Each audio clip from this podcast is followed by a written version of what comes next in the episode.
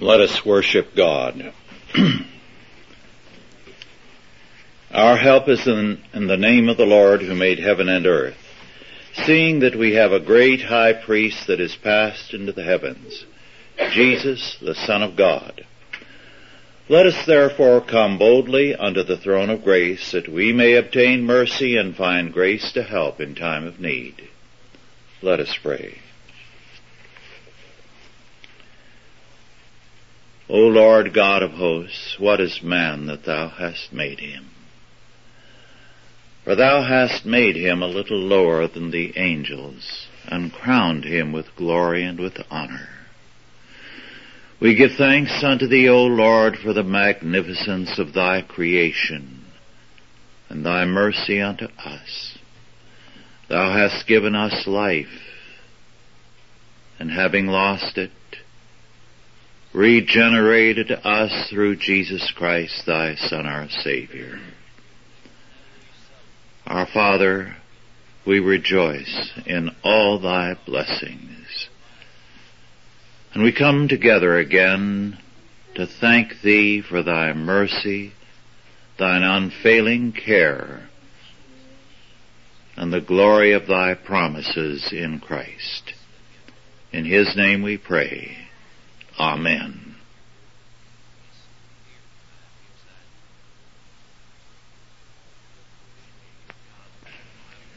Our scripture is from Exodus 26, verses 1 through 14. Our subject, the curtains. Exodus 26, 1 through 14.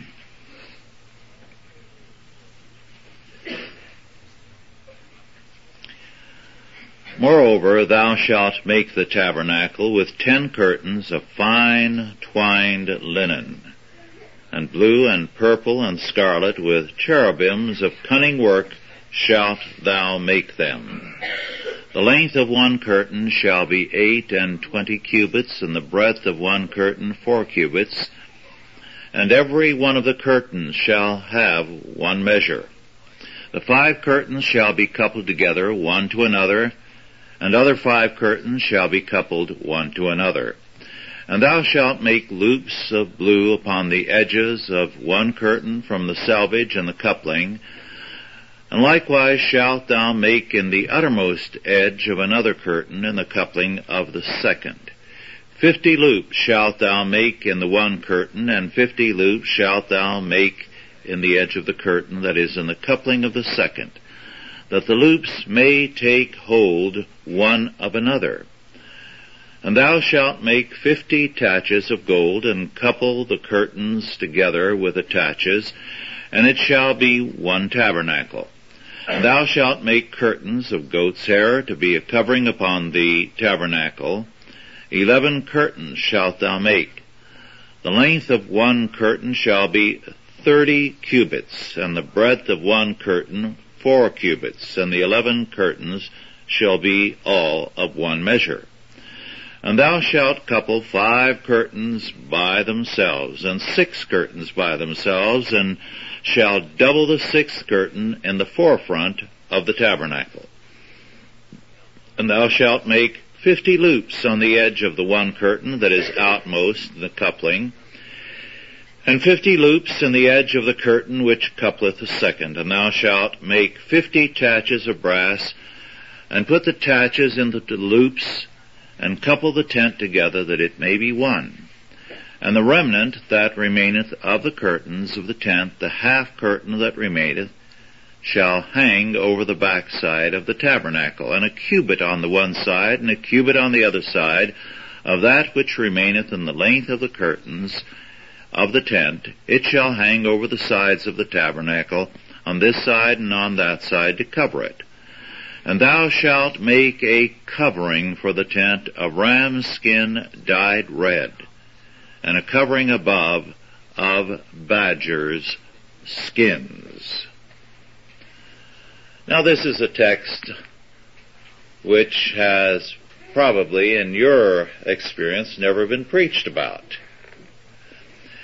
In fact, there are a great many people who would hold that there are very, very few biblical passages, if any, that can equal this one for dullness.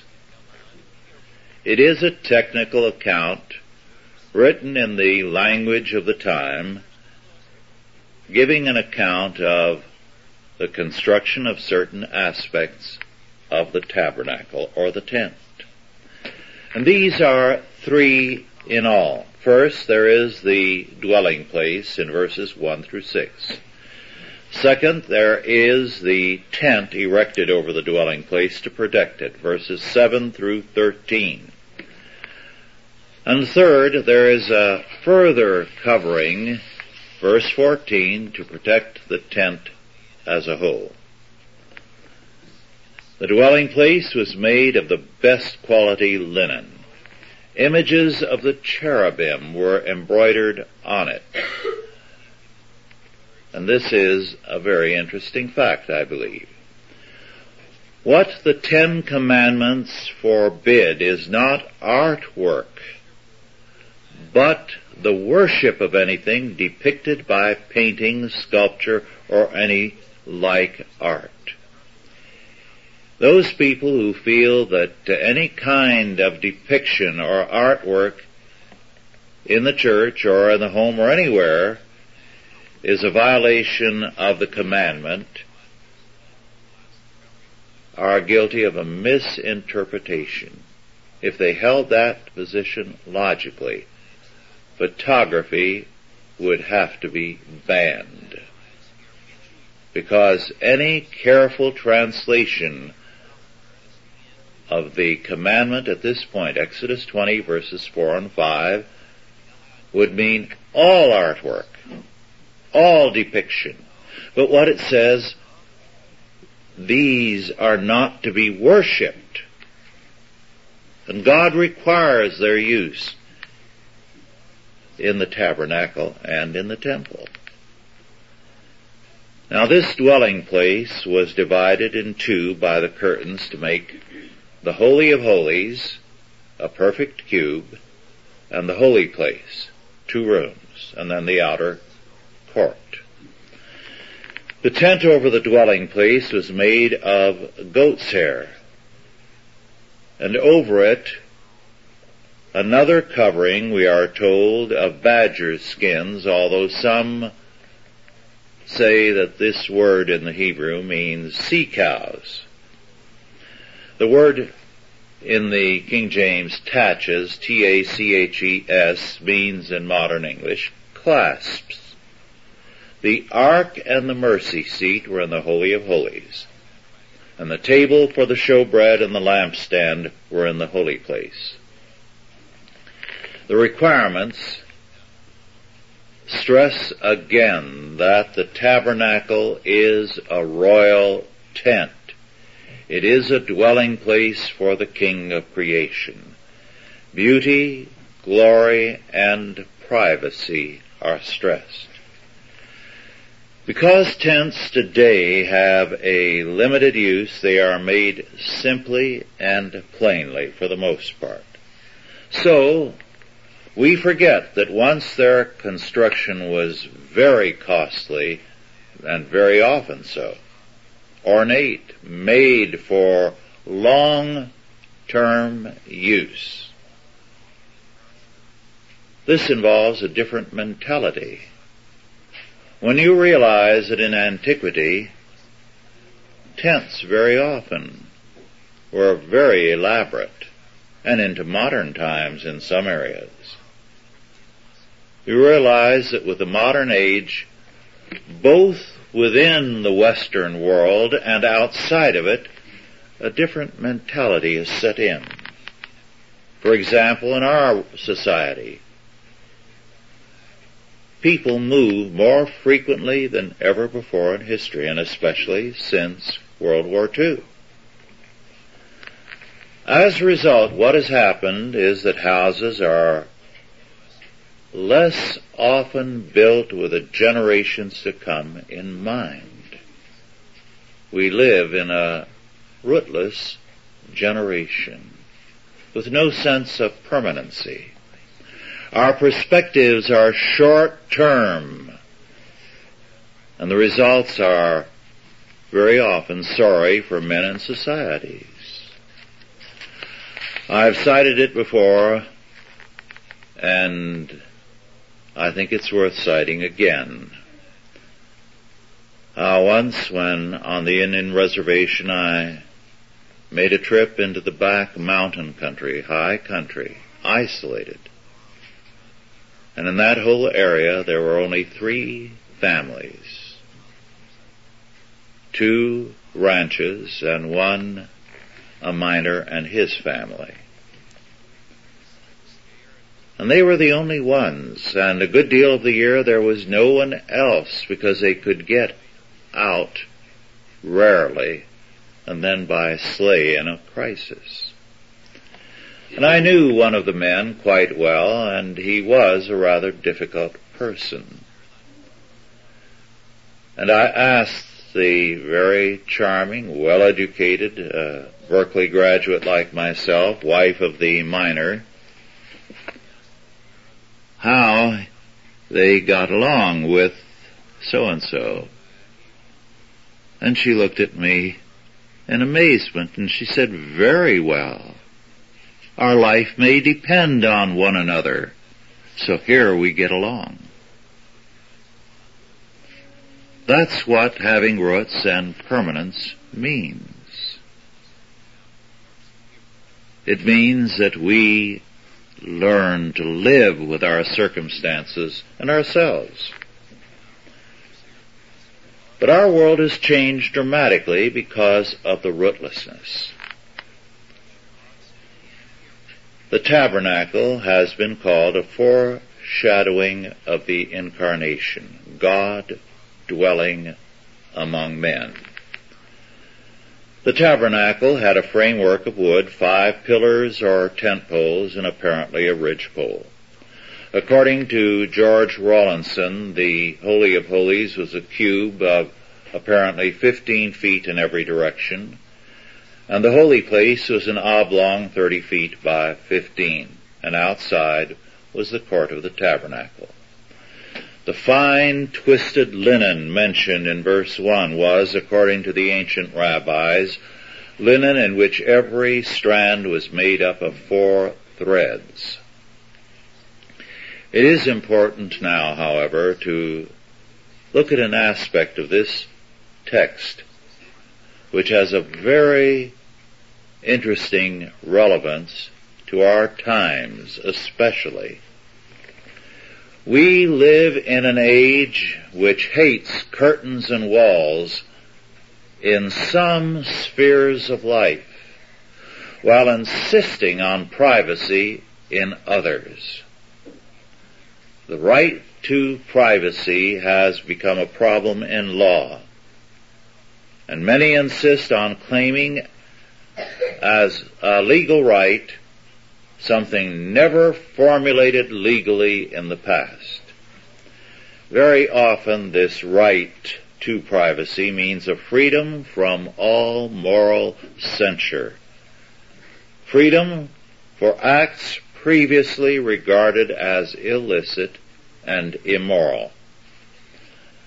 Thus, we see all around us homosexuals insisting on their privacy, while at times indulging in public acts at various f- celebrations in San Francisco. The right they claim is thus a claimed immunity from censure. And this is true in various spheres. The sexual revolution was marked by public fornication and not only at Woodstock. And also by an insistence on an immunity from condemnation. That's what the right to privacy is very often. Films now routinely depict sexual acts and all areas of life are regarded as non-private and open to scrutiny. The same is true of the media, of biographers, of some historians and others. A no curtains world seems to be the goal of many people. a good case could be made for the coincidence of a loss of freedom and a loss of godly privacy together with a so-called right to privacy or immunity from censure. But the heart of biblical faith is the blunt statement that there are things which it is our moral duty to know and other things which it is presumptuous for us to know. Moses declares in Deuteronomy 29 verse 29, the secret things belong unto the Lord our God. But those things which are revealed belong unto us and to our children forever, that we may do all the words of the law. Now this is a very important as well as a neglected text. Those things which are revealed and which belong to us and to our children forever are the words of God's law, the Bible. The secret things refers to God's predictions and His predestinating power. Some people say, well, if God has ordained or predestined all things, what then is the point of doing anything? God's revelation, as in Deuteronomy 28, gives what is clearly a bleak look at an apostate's future. However, the purpose of these glimpses that we get in Deuteronomy 28 of God's predestination and control is to motivate us to what P.C. Craigie called the responsibility of obedience. Man a sinner seeks to be as God. Genesis 3.5 tells us this very clearly. He wants total knowledge of all things, including God. He is at war with curtains if they stand between him and the objects of his curiosity. There are two impediments to man in his ungodly attempt to have total knowledge. First, he is a fallen creature. His total being has been warped by sin. His attempts to know are clouded at best by his sin or are really radically perverse. Then second, man is a finite creature. His capacity to understand and comprehend things infinite is simply lacking. Redeemed man can have true knowledge within the limits of his creaturely being, and no more than that. The secret things of God are eternally beyond man. His knowledge can still be valid though limited. And the more man accepts his limitations, the better he is enabled to know things truly. More important, as man grows in grace, God enables man to know him better. The incarnation is God's self-revelation. It does not abolish the secret things, but it brings God closer to us and tells us what we need to know. The curtains which surrounded the Holy of Holies and the Holy Place, as a result, must be seen as not only decorative of a royal tent, but revelatory of the fact that there are limits to our knowledge and vision. The further into the tabernacle you went, the more glorious the furnishings. And yet man only saw the Holy of Holies once a year and then one man, the high priest. And only priests saw the holy place. But man seems to believe that anything glorious and beautiful should be available to him to be valid. And yet God concentrates the greatest beauty where man has the least vision of it. H. Wheeler Robinson years ago called attention to another aspect of Deuteronomy 29:29, namely that those things which are revealed means not only God's law, but, to use his phrase, the known past, with its lesson of obedience to the law. This is ours. Unquote. This is a very dramatic fact, I think. It tells us how important not only the Word of God is, but history when we view it in terms of Scripture. It is one of those things given to us in terms of which we can grow. It tells us that a presumptuous curiosity to know the hidden things of God needs to be replaced by a godly historical sense and knowledge. The only curtains on the past are of man's own making. This is a realm that we have opened to us from which we can learn as well as scripture. Men too often despise history because they are determined to transcend and abolish it. Someone in the State Department recently heralded with what happened in the Middle East and the Balkans in particular, Central Europe, as the end of history. How presumptuous. Men are determined not only not to know the past, nor to learn anything from it, let alone from the Word of God, but to abolish history, to declare everything in the past invalid, up to the point where man is master totally of his fate and totally captain of his soul. That to them is the goal of history. And hence they are anti-God and anti-history.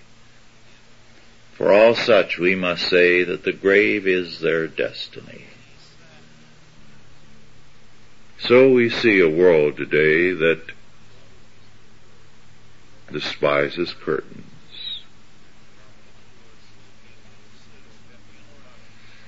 A curtain is like a red flag to a bull.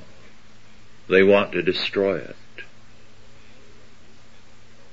For no reason at all but their will to dominate and know everything that they should not know. They are hostile to curtains. And this is the, why this text requiring curtains and making clear the splendor that is there where only one man can ever see it once a year is important for man to recognize. It confronts man with the fact that the world is not made for him and that the ultimate beauty and glory that man produces is primarily for the glory of God, even if it is only occasionally or rarely apparent to man. Let us pray.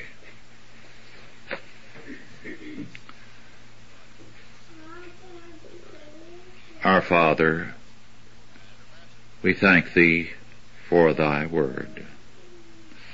We thank Thee that Thou hast established boundaries to our knowledge and yet opened vast realms for us to explore and to know and to rejoice in.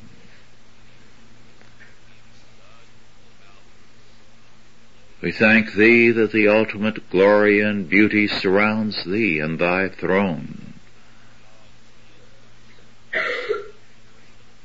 Make us mindful, O Lord,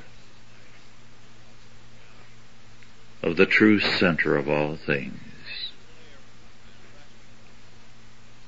Give us humility with respect to ourselves and our calling, our place in the scheme of things.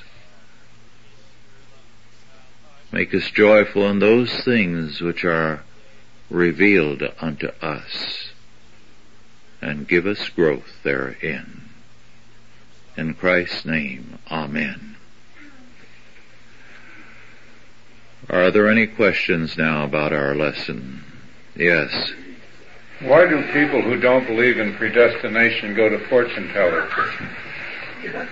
Yes, because as uh, Charles Norris Cochrane, in his magnificent study, Christianity and Classical Culture, made clear, when in the debate, and this came out in the debate between the early church fathers and the Greco-Roman philosophers, when you deny God's predestination and you open the world to chance, then elemental things like natural forces and the stars take power over man. Then man is not made Lord over creation by God. He becomes subject to natural forces. And so, it is precisely the anti-God thinking that leads always inescapably to things like astrology and witchcraft. Trying to understand what the forces within the universe are doing to you rather than realizing God predestines you, but you under God are Lord over creation. Uh, Cochrane's work is one of the great classics of this century. Any other questions or comments? Yes.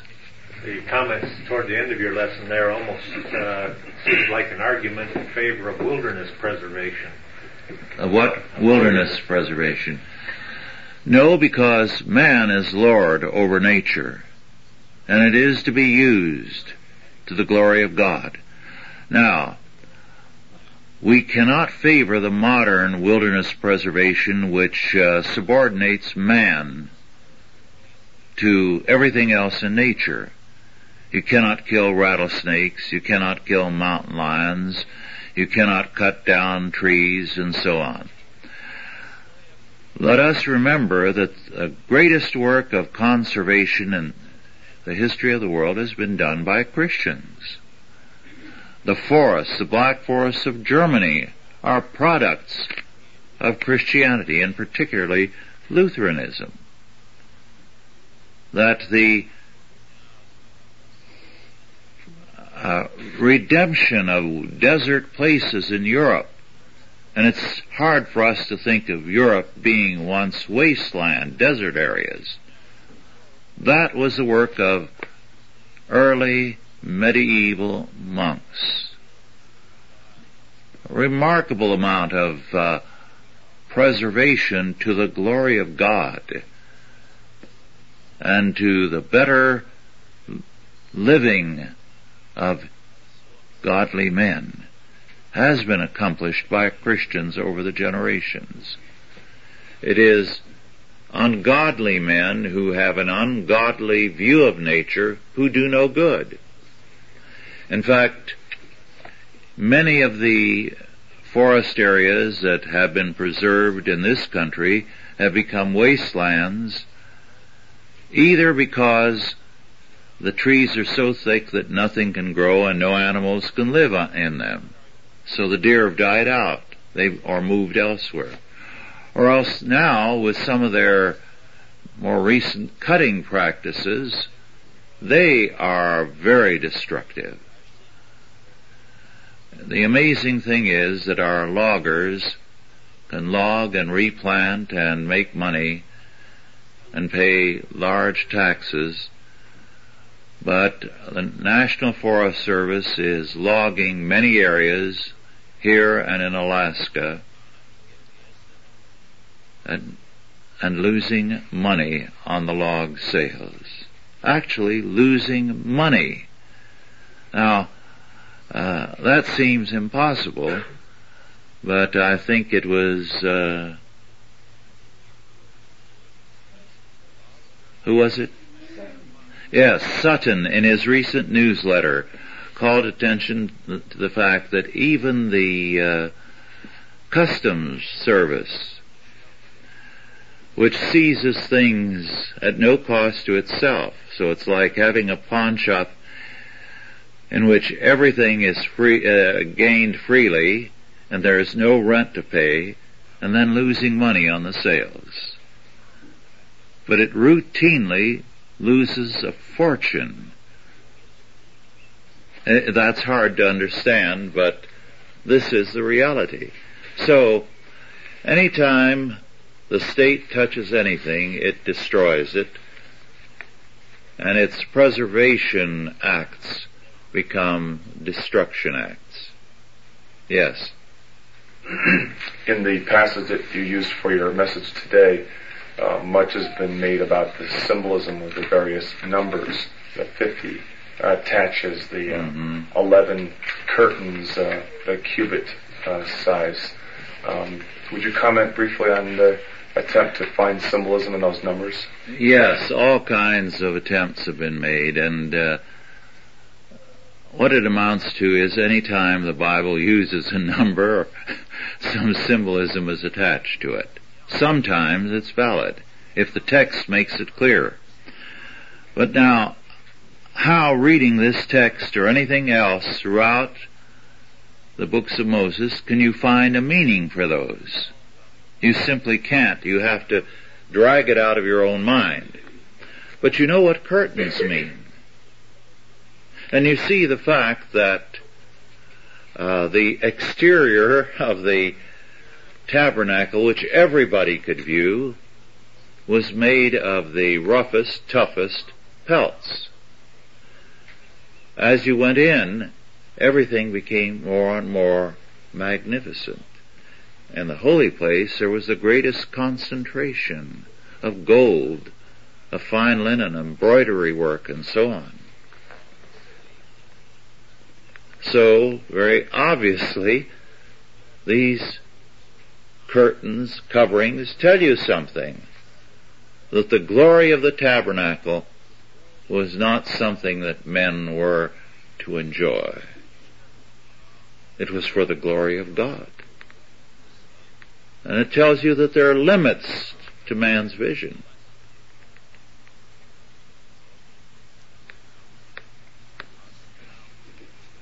The obvious meaning is always the correct meaning.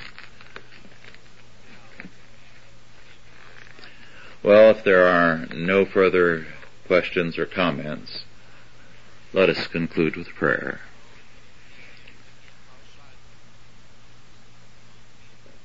Our Father, give us grace and humility, that we may know that the secret things belong unto Thee, and how great and marvelous is that which Thou hast left to us. Make us ever mindful of the curtains that are a necessary part of faith and life,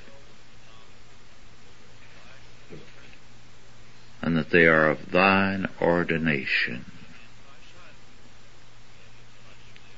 Teach us to grow in those ways thou hast ordained. And now go in peace. God the Father, God the Son, and God the Holy Ghost bless you and keep you, guide and protect you, this day and always. Amen.